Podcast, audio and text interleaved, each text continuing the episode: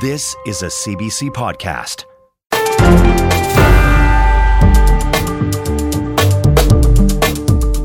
Hi there, I'm David Cochrane, and this is the Power and Politics podcast for Thursday, October 12th. On the pod today, evacuations out of Israel are now underway as the military shuttles Canadians to Greece. We'll speak with a man who was able to get out of Israel on a charter flight and a woman with family stuck in Gaza. Plus, the horrors of the Hamas attacks on Israel are continuing to become clear as the Gaza Strip is pummeled by airstrikes. Plus, the horrors of the Hamas attack on Israel are continuing to become clear. NATO defense ministers were briefed by Israel today. We'll have the Minister of National Defense, Bill Blair, here to discuss what they heard and all signs are pointing to an upcoming Israeli ground offensive into Gaza.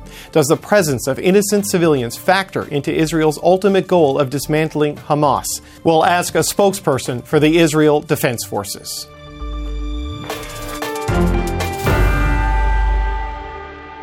We're going to start on our top story the developing war between Israel and Hamas. There have, of course, been many developments in the past 24 hours.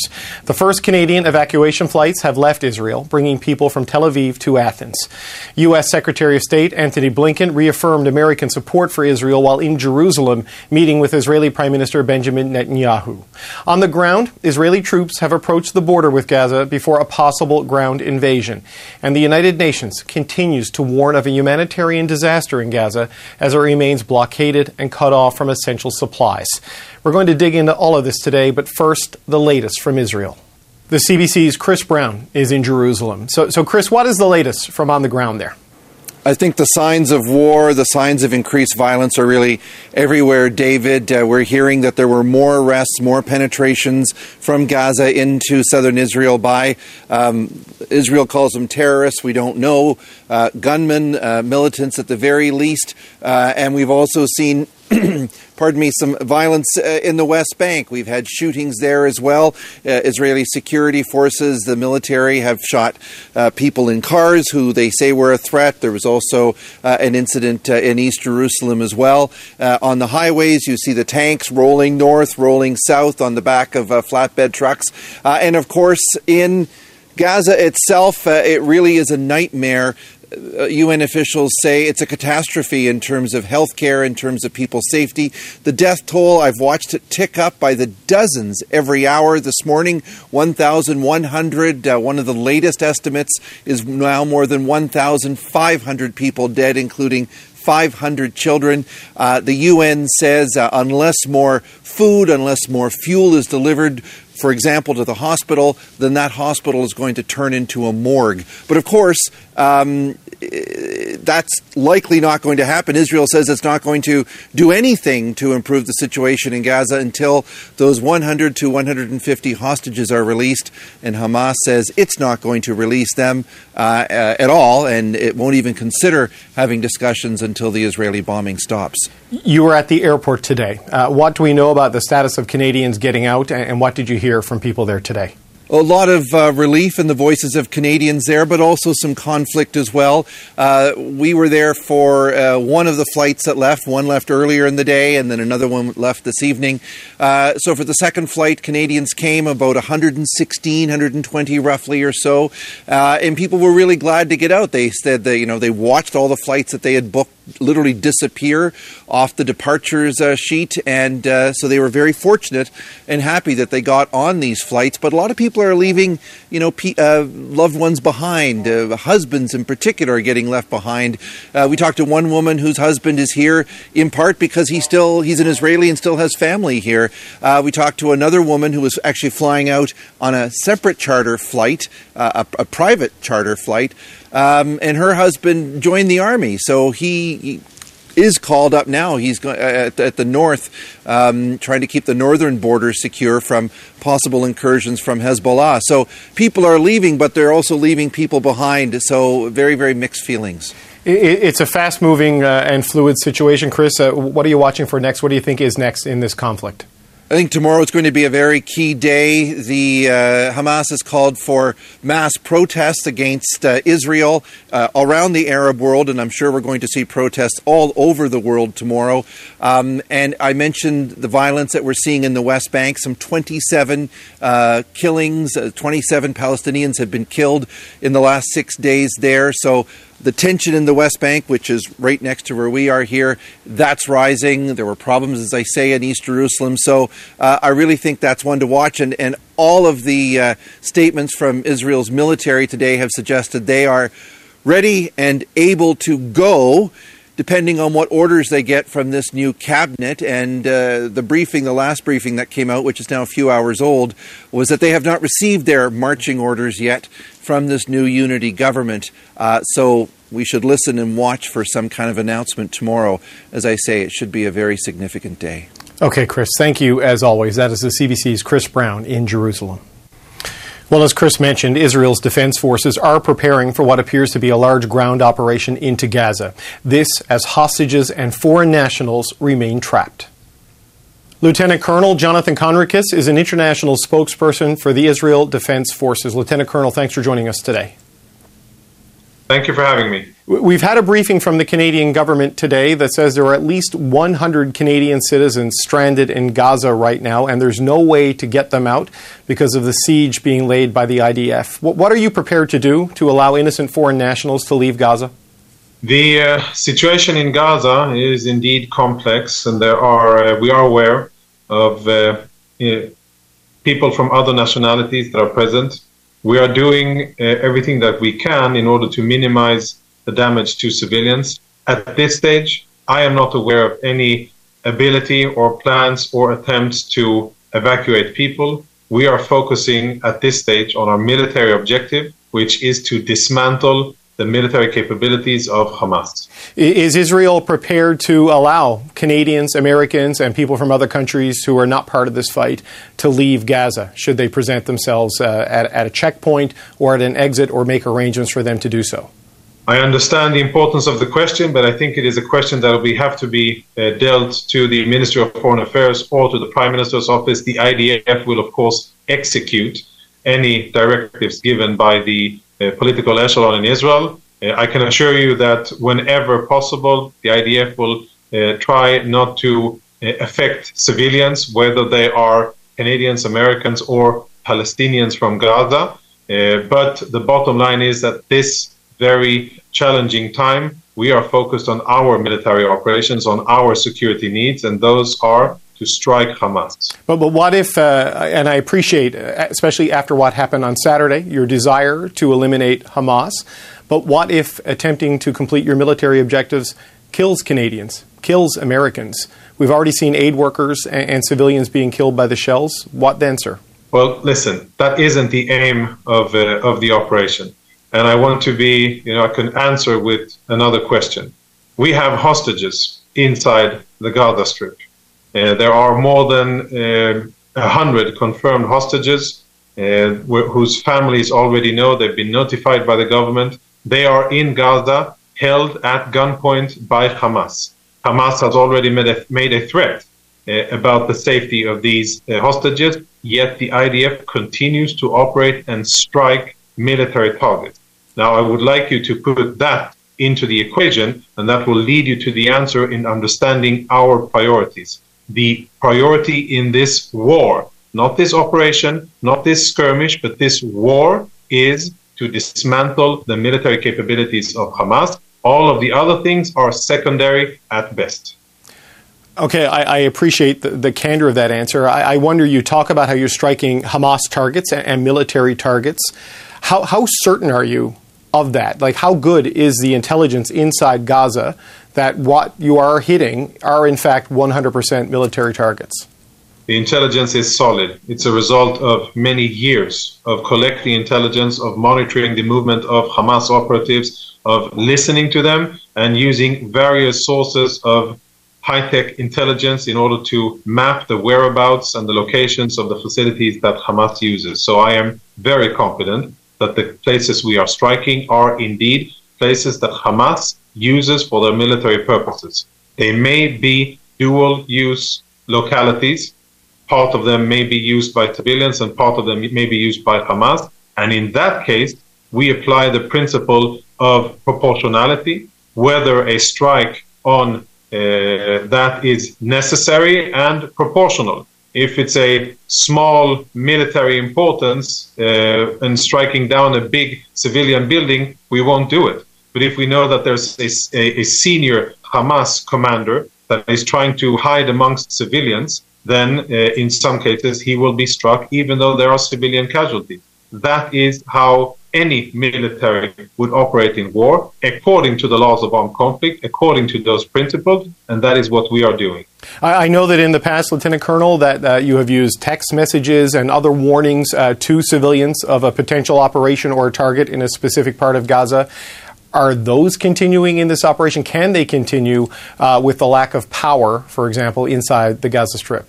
In fact, they do. And since we are aware of the situation inside Gaza, we have adjusted the uh, mechanisms that we use in order to minimize the threat to civilians. We continue to call where applicable, and there's many instances of journalists and uh, other people who uh, have received calls, civilians that have received calls to vacate the premises because either the house next to it or the same building that they're in is going to be hit. We still do that. We have also dropped leaflets in Arabic in certain areas where we've seen a high concentration of Hamas activities. We've dropped leaflets in Arabic telling them this is an area where there is a high level of Hamas activity. For your safety, stay clear of Hamas activities and go to another neighborhood or go somewhere else in order to elevate the chances of you not getting hit. I, know that the IDF is preparing for a ground war, and it will depend what the government decides in terms of whether or not you execute this.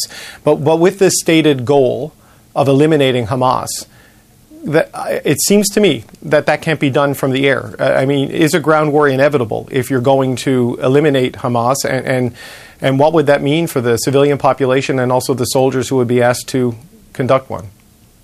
We have mobilized 300,000 reserve soldiers, and all of them are from ground units. So uh, I think that your assumption and your assessment is quite logical. And once ordered, we will continue and broaden the scope of our operations in order to achieve our aim.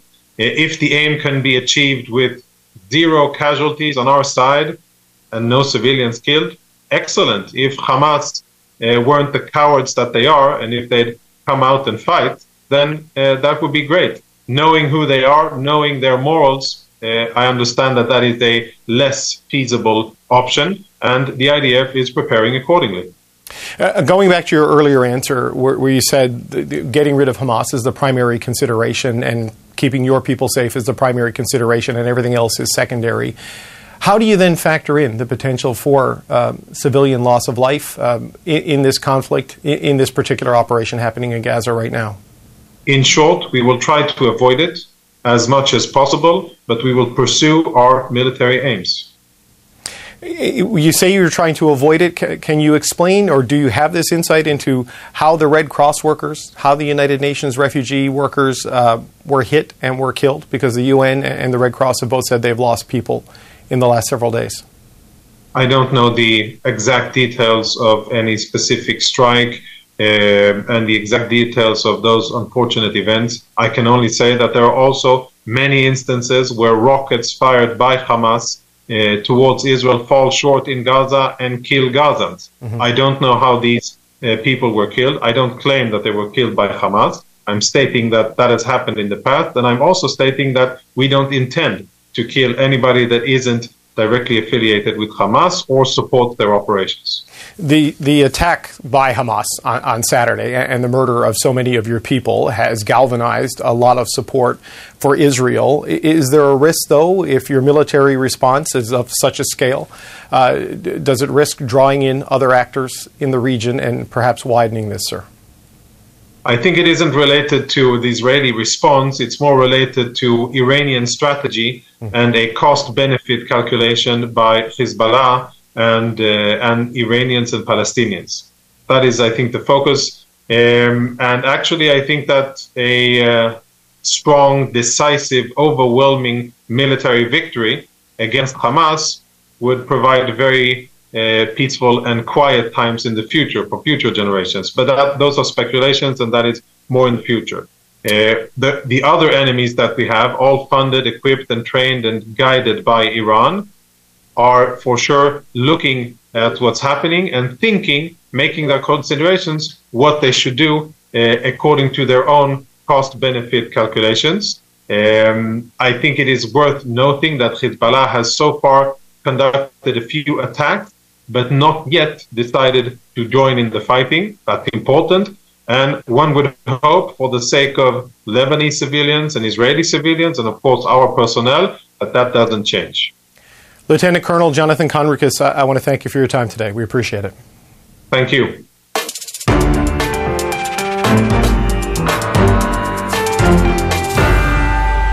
Great relief, and then I think that we will probably um, sink into fear for everyone else who has been left behind. No one will move. Everyone will stay here because of their um, attachment to the country and their feeling that Israelis must support Israelis. Canadian military planes have begun evacuating citizens and permanent residents from Israel amid escalating violence in that region. Two flights flew out from Tel Aviv today. The first carried 128 passengers, the second flight 153.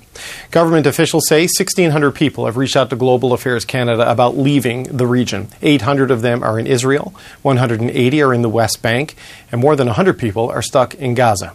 The rest, officials are still trying to determine locations for. Earlier today, I spoke with Canada's Defence Minister Bill Blair. He joined us from Brussels. Minister Blair, thanks for your time today. Yeah, of course, David. Uh, so, a- as we are speaking, because we are taping this interview, the first evacuation flight has taken off from Tel Aviv. What is your biggest concern right now in terms of your ability to evacuate Canadians in the coming days?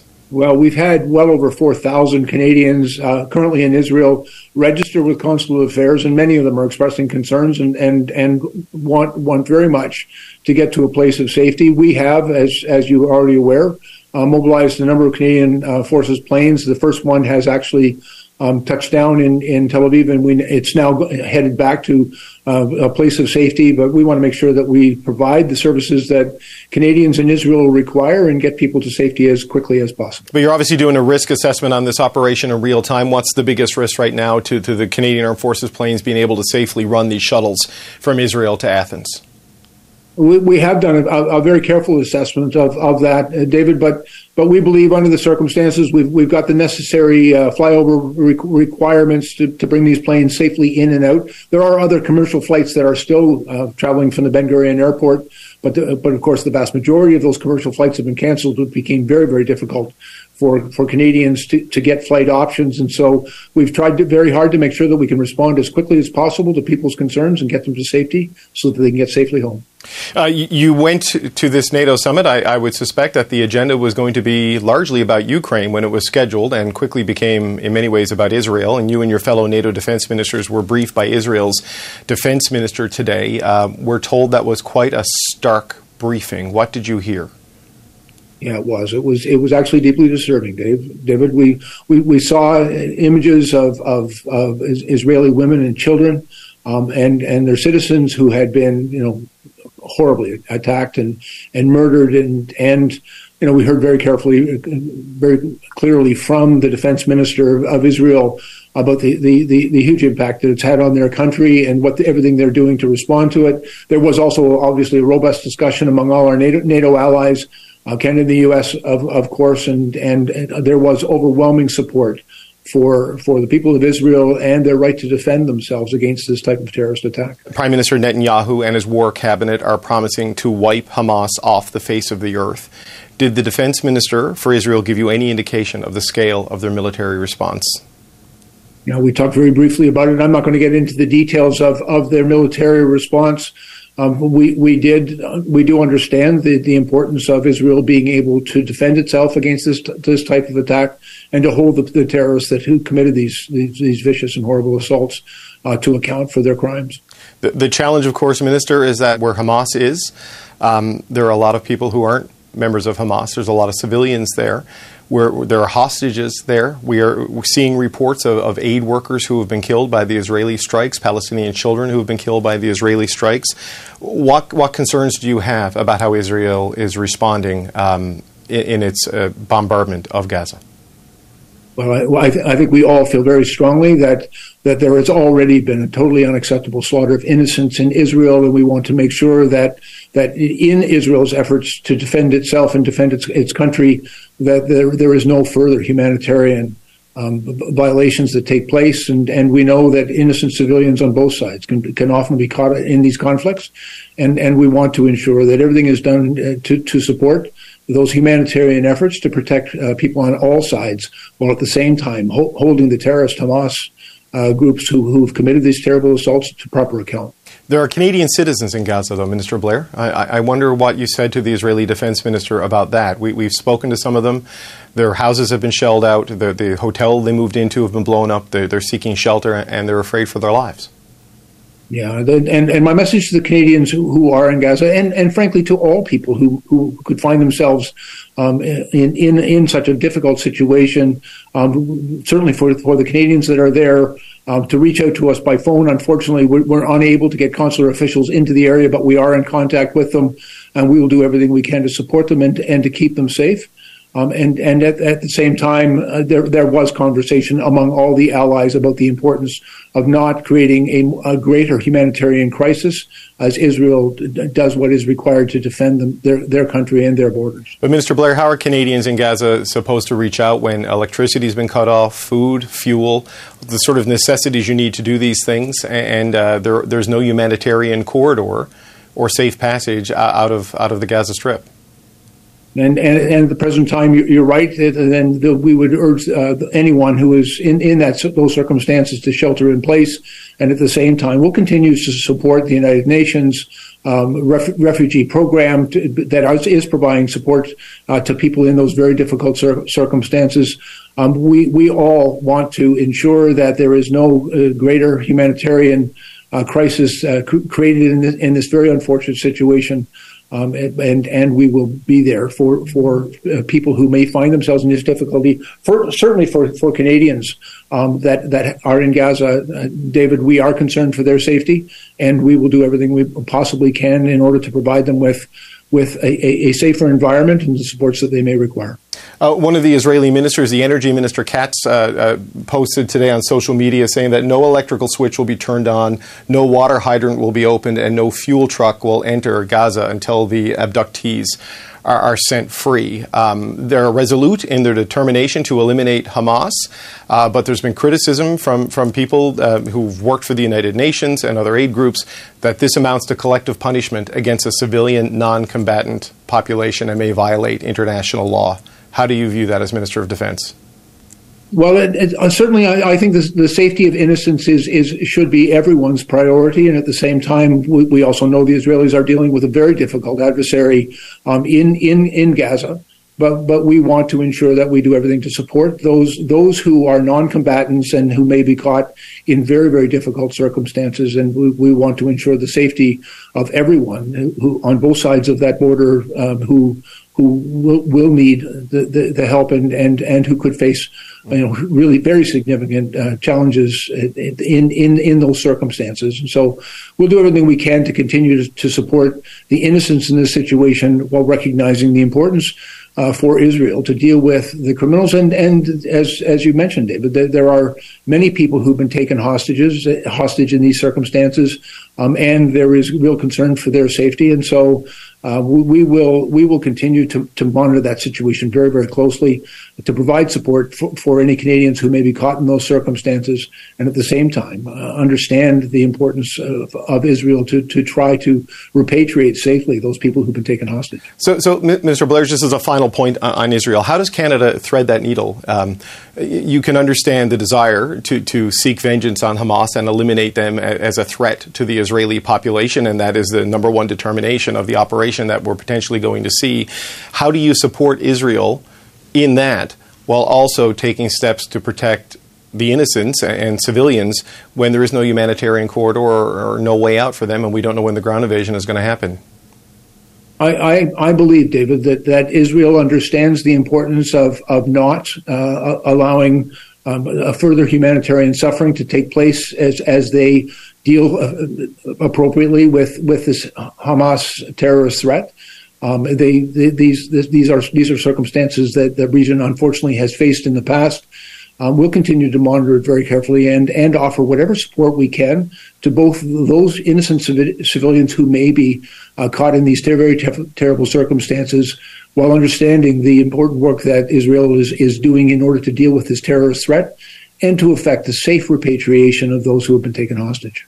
This, of course, is all happening uh, while Ukraine continues to battle the Russians, and that's, I think, the primary reason why you're in Brussels uh, uh, today. Uh, we've seen um, issues in the United States, uh, particularly around the leadership in the House of Representatives, in terms of which is going to get more of a focus now, Israel or Ukraine. What concerns do you have that the security focus of the most important military partner uh, NATO has shifting away from Ukraine to Israel at this point in time?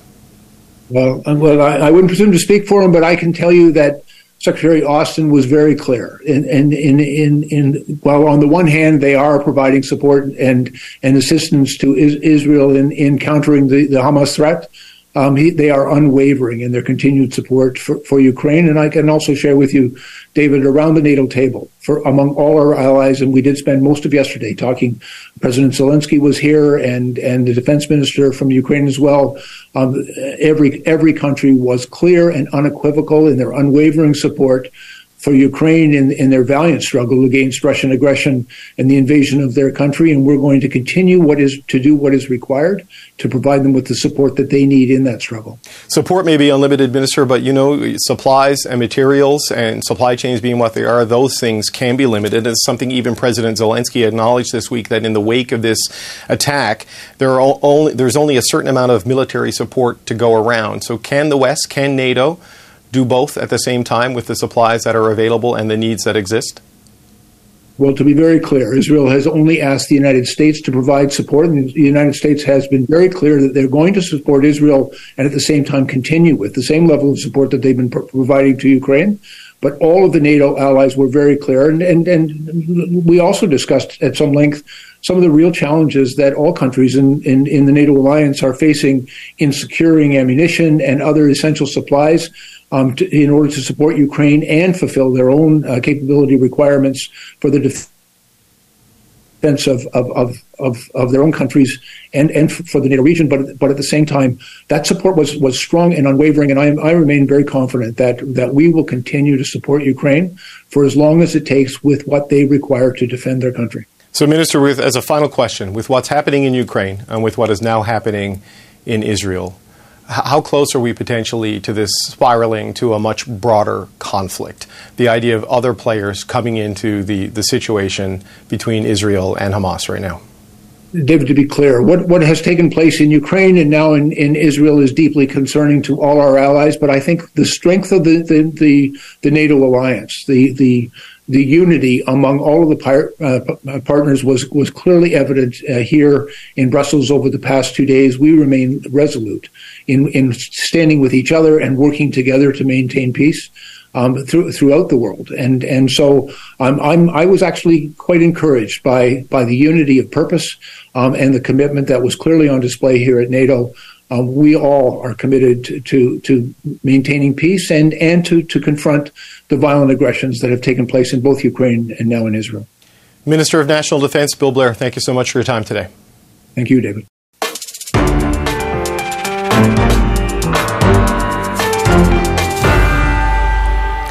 The head of Israel's army says Gaza will never look the same as it vows to crush and destroy Hamas.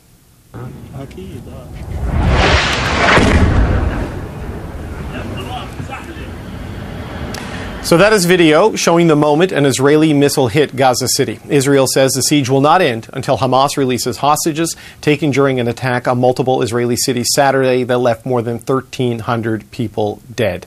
In response, Israel's military is laying siege to Gaza, dropping 6,000 bombs in six days.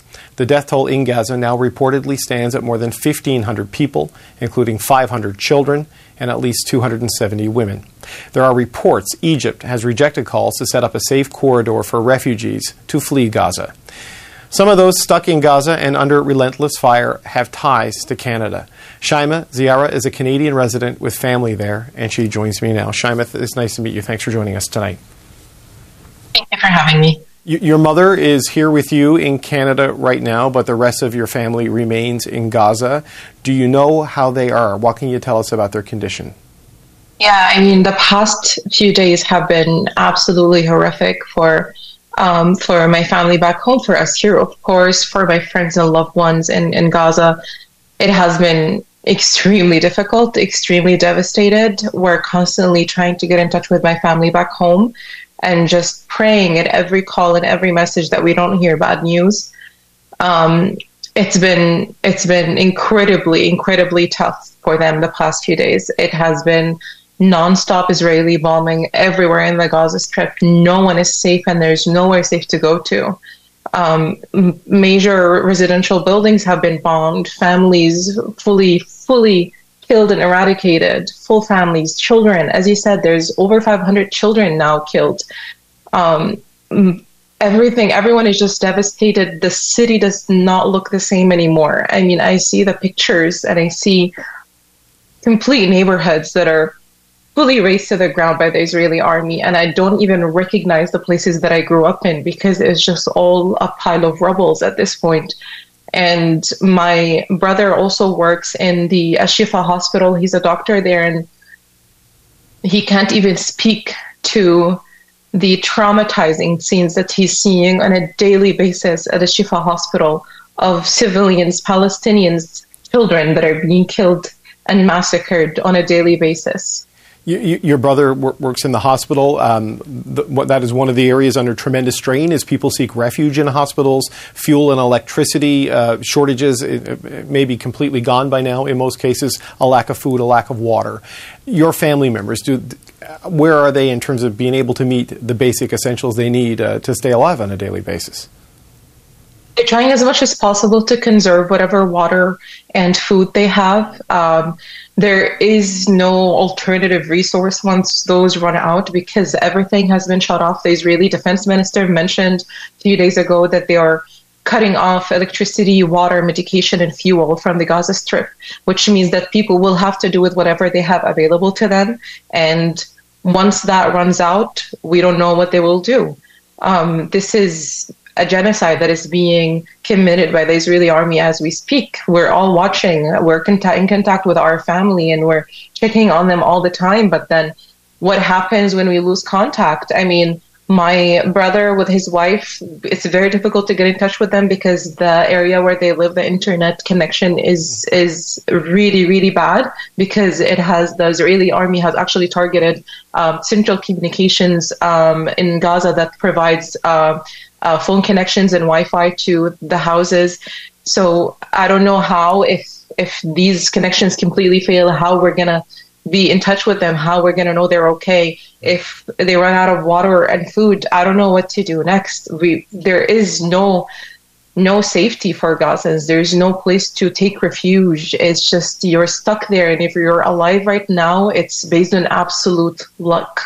It, it sounds, and I'm, I'm, I'm not trying to be grim, but I mean, you're aware of the reality as much as anybody. It sounds like there's no way out, right? Israel has barricaded the, the, the pathways into that country and Egypt. Uh, to this point, there are reports are not going to let a humanitarian corridor open up into there. So, what hope do you have that, that your family can get out of Gaza and find somewhere safe? There is, as you said, there is no way, way out at the moment. I mean, there's only two points of entry and exit to Gaza. One of them is controlled by the Israeli army, and the other one by the Egyptian government.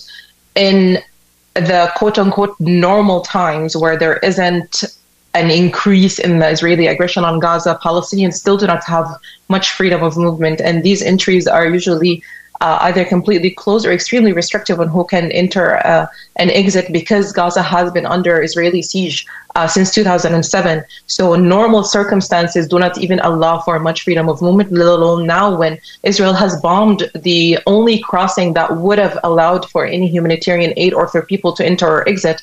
They bombed Rafah crossing that is controlled by the Egyptian government while people were there with their suitcases trying to leave. And most of the, the Palestinian Gazans that are most of the time able to leave, they're probably dual citizens. So right. they have somewhere that they can go to theoretically, not really in reality now. But the rest of the Gazans, there are 2 million people that would not be able to leave. The, your mother uh, is here with you. She's in Canada with you. Uh, uh, ironically, uh, supposed to fly back to Gaza tomorrow. She's here on a visa yeah. and can't stay permanently. And, and, when that expires, she has to go home. Right? I mean, how are you you dealing with that? Yeah. So my mom was able to come because um, I had a baby boy four months, five months ago, and uh, she came to Canada to help me take care of him, help me and my husband take care of him. And coincidentally, her flight back home was tomorrow. Actually, uh, my family misses her a lot, and she misses my family um, and our friends and relatives a lot. She was scheduled to fly back tomorrow, but with everything that is happening, we went ahead yesterday and canceled her flight because it doesn't seem like there is any end in sight to this, and um, there's no way in and out or out anyway. We don't know what will happen in the future. We don't know what the Gaza Strip will look like after this Israeli aggression. We don't know if our loved ones are going to be still safe and okay by the end of this. So we don't really know what will happen next. Thankfully, her her visa still allows her to stay for months more. So I'm I'm really glad she's here with me and she's not back home but we still have loved ones back home and family back home, and we don't have any clarity on what their future is or what my mom would be able to do and whether she'll be able to go back there soon. Shama Ziara, uh, I, I can't imagine how difficult this is for you, but thank you so much for, for joining us today to, to speak with us. Thank you. Thank you. U.S. Secretary of State Antony Blinken spent the day in Tel Aviv meeting with the Israeli Prime Minister and survivors of Saturday's Hamas attack. He said the U.S. stands with Israel, but he is cautioning against civilian casualties. Civilians should not be used in any way as the targets of military operations. Uh, they are not the target of Israel's operations. Uh, we did discuss ways to address the humanitarian needs of people living in, uh, in Gaza, to protect them from harm while Israel conducts its legitimate security operations to defend itself from terrorism and to try to ensure that this never happens again. For more on this situation, I have Ghaith El-Omari joining me. He's a senior fellow at the Washington Institute for Near East Policy. He also previously served as an advisor to the Palestinian Authority during previous peace negotiations. Mr. El-Omari, thank you so much for your time today. Thank you, David. In the wake of uh, what Hamas did on Saturday, the United States has given Israel its unwavering support, but it's also urging the Israeli Defense Force to try and avoid civilian casualties. So far, um, there have been quite a few civilian casualties. Your thoughts on Israel's response at this point? Um, I've been dealing with this uh, issue for more than 25 years now. Uh, I've been there during the worst days of the Second Intifada, the bloodiest days.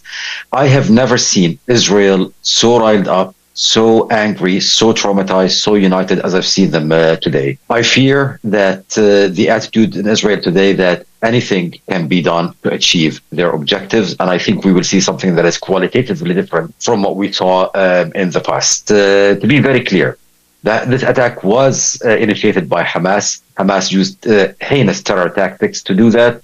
But this does not absolve Israel from respecting its uh, legal obligation under international law, as President Biden repeatedly said in the last couple of days. So, so when you when you frame it that way and, and say you think we're going to see something we haven't seen before, what do you think is in the future for Gaza and the two million plus people who are in there right now?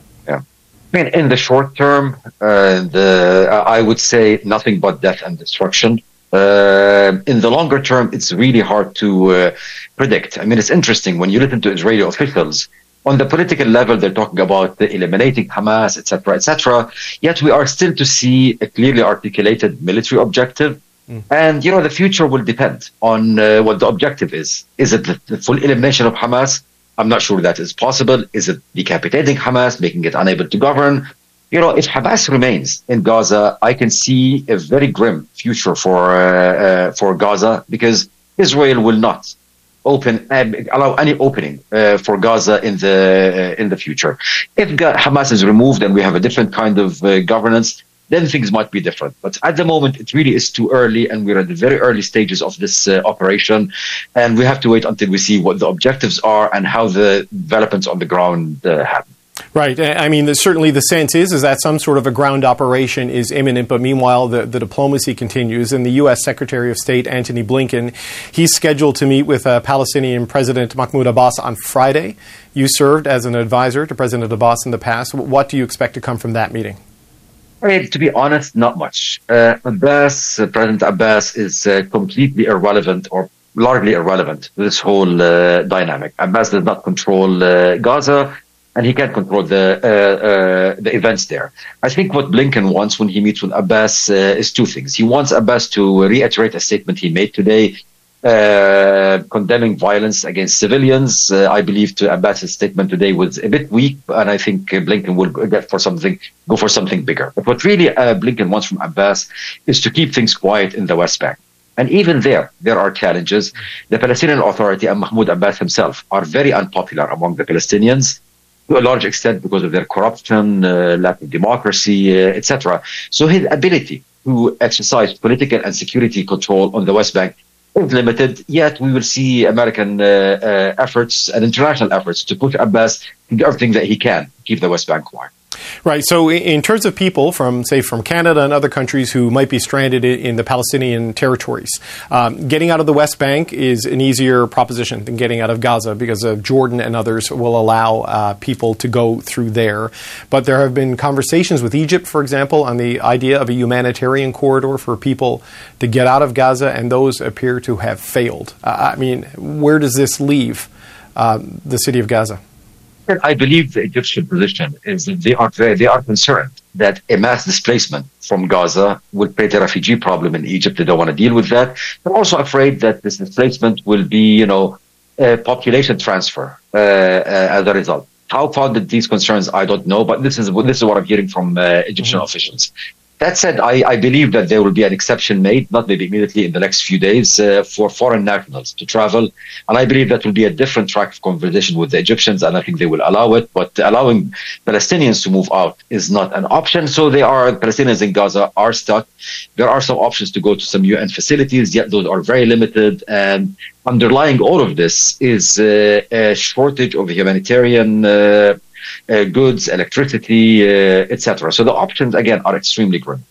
You said you've never seen Israel respond like this because there has been a, a, persistent cycle of conflict uh, in, in, the region and, and, between these players. Where does this leave the notion of a two state solution and a possible peace process in the wake of, of what we've seen in the last few days?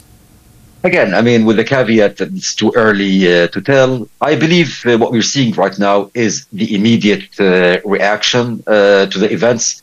And it's understandable. You know, the, the magnitude of the uh, murder that Hamas was involved in, the, the barbarity of some of the scenes, it's understandable. However, I think this is also was going to start a conversation within Israel. For a long time, many Israelis have believed that uh, the Palestinian issue can be ignored, can be uh, put aside. The only ones, frankly, on the Israeli side who are really working uh, and thinking about this are the extremist elements. And most of the Israelis who would normally be inclined towards peace have basically checked out. I think after this, we will see a very different conversation in Israel, but this will only happen after the violence ends and after the war ends. Until then, I believe that Israel will be united uh, in both its anger and desire to uh, uh, deal a very heavy blow to Hamas. All, all of this is happening, you know, as Israel was in the process of normalizing its relations with a lot of key countries in the region, Saudi Arabia in particular. Uh, how do you think this uh, sets back that process? Does it? And, and and if Israel responds on the scale you seem to think they will, does that what what is the broader geopolitical impact of that in the region? Could it draw other countries into this? First of all, it's worth noting that uh, two of the Arab countries that made uh, peace with Israel a few years ago in the context of the Abraham Accords, namely Bahrain and the United Arab Emirates, uh, stand out for condemning Hamas's terror. So that tells you that these uh, uh, normalization deals are actually taking the deep hold. When it comes to Saudi Arabia, there is no doubt that at the moment this will derail the process. Uh, there is no bandwidth in Israel, and there's a lot of anger in Saudi Arabia. You should look at the statements from the crown prince, mm. from the foreign minister. Yet I believe that the strategic uh, uh, considerations that basically drove the Israeli Saudi uh, uh, rapprochement will, will not disappear. And once uh, the fighting ends, I believe that Saudi and Israel will go back to that because the considerations were really unrelated to the Palestinian uh, uh, issue uh, uh, directly. I fear that at the end of the day, and I'm hearing this from uh, friends uh, in the Gulf and Saudi Arabia and elsewhere, there is an anger developing with Hamas and with the larger Palestinians, saying that you, you know, that the Palestinians are only asserting themselves in uh, negative ways. So in the short term, this might derail it. Longer term, I just don't see uh, how the Saudi-Israeli track will not resume. Keith El Ameri, thank you so much for your time today. Thank you very much. That's it for today. If you like this episode, please follow the pod and catch our next live show on CBC News Network. We're on weekdays at 5 p.m. Eastern Time. I'm David Cochrane. Thanks for listening.